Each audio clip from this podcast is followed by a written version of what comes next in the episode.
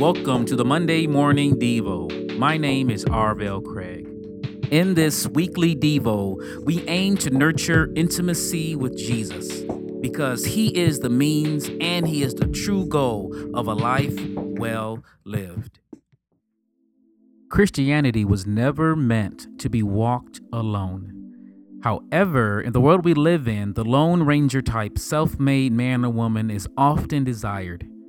After childhood or depending on others, we feel that the natural next course of action is independence.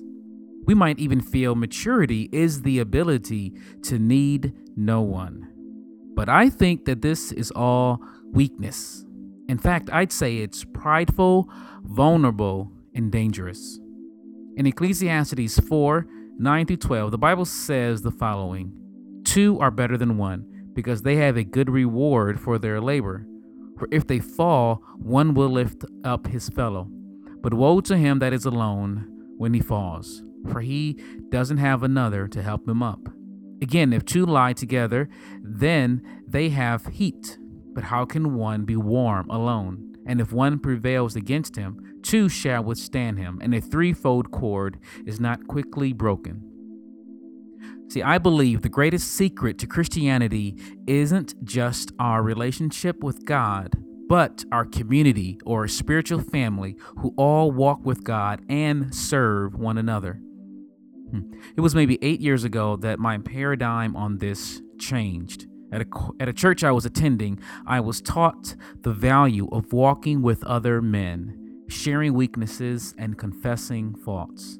And from there, I recognized in my close relationships as I walked this out and walking with men through crisis, I saw firsthand how God works through weaknesses and through friends and through support, and how even encourages one another by witnessing how each of us get through hard times.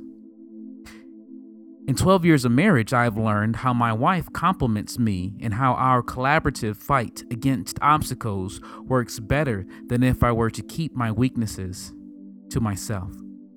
You see, spiritual growth isn't just the ability to kneel before God, but it's the ability to be free to receive the God in others. In Romans 12 and 1 Corinthians 12, the Bible speaks that the body of Christ is a diverse group of people with different gifts. And only when they all come together does one get the benefit of the whole. Individually, we are limited, but together, we are strong. So, let me clarify to you and encourage you that with your church or your community, those people you share your struggles or problems or blessings with, that is how you can best overcome. Not just seeing them once a week or even once a day, but you have to share what's happening in your life.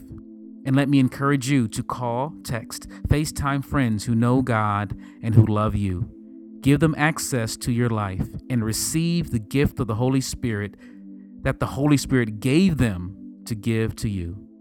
Amen and amen.